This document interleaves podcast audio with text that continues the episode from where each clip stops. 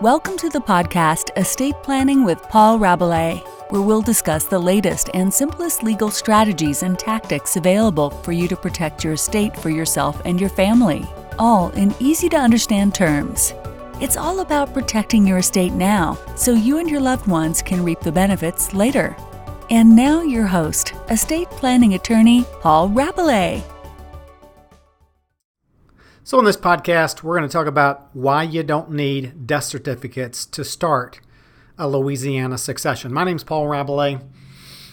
I'm an estate planning attorney, and I've handled, you know, hundreds, probably thousands of, of estates when someone has passed away, and we've had to guide the family through the court process that's required when someone owns assets in their name, and of course, title of those assets gets frozen when they pass away, and we've got to go through a court system and get judges involved to order different third parties to transfer assets to the right people. All right, so here's the here's the here's the situation. It's happened a million times. Um, the surviving family member or members come in, sit down at the table. First thing out of their mouth, they pull out the envelope that they got from the from the funeral home with all the death certificates in it they open it up and say, Well, before we get started, Paul, let me go ahead and take care of this. And they pull out the death certificate and hand me one. I know you're going to need this.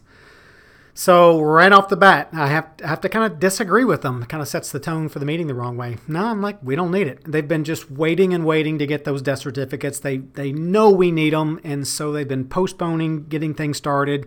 Then they come in and they hand me the death certificates, got all the seal and everything on it and I say, oh, we don't need it.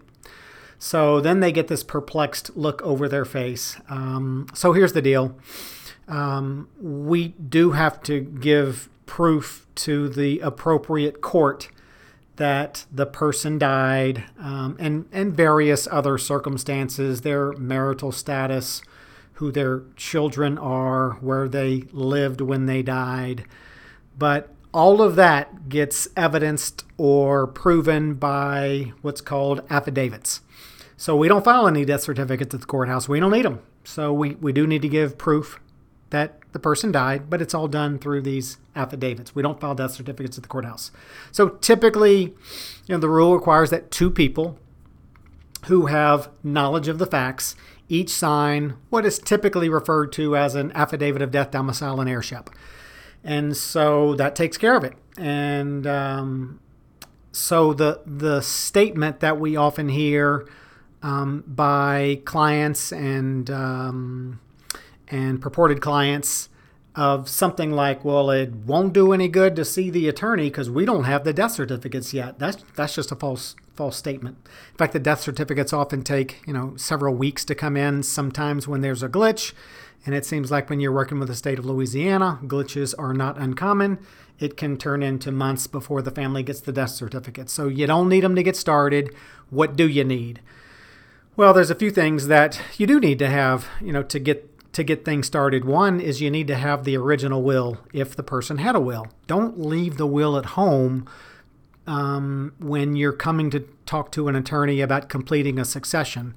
The actual wording of the will is critical, and we can't do anything unless we, you know, analyze that will so that we can prepare um, or start preparing the appropriate court documents the right way. So, really important to bring in the original will. Also, it's important that it be the original. Uh, a photocopy isn't good enough. The original will has to be filed at the courthouse. Bring in the original.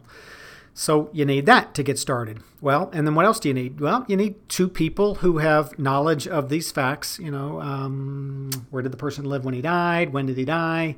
Uh, was he married? And those the people who sign those affidavits are typically the surviving spouse. If there's a surviving spouse, maybe a child or children, typically the heirs that are involved in the succession, two of them will sign these affidavits.